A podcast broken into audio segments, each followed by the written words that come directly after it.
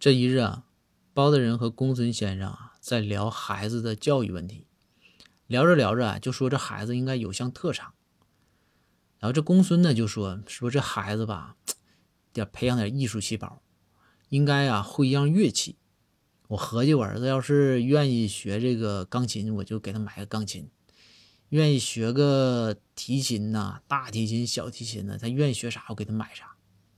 这包大人呐一咂摸嘴。包大人就说：“哎呀，你这乐器呀都太贵了呀，这玩意儿你动动不动就是几万两白银呐，这咱这工薪阶层有点吃力呀。”这公孙就说：“说那没办法呀，你这整乐器那不就是这样吗？也没啥便宜的。”这包大人说：“说哎呀，公孙，你这我给我儿子都选好方向了，乐器这玩意儿呢也选好了，便宜。”这公孙说：“说大人，那您选的是啥呀？”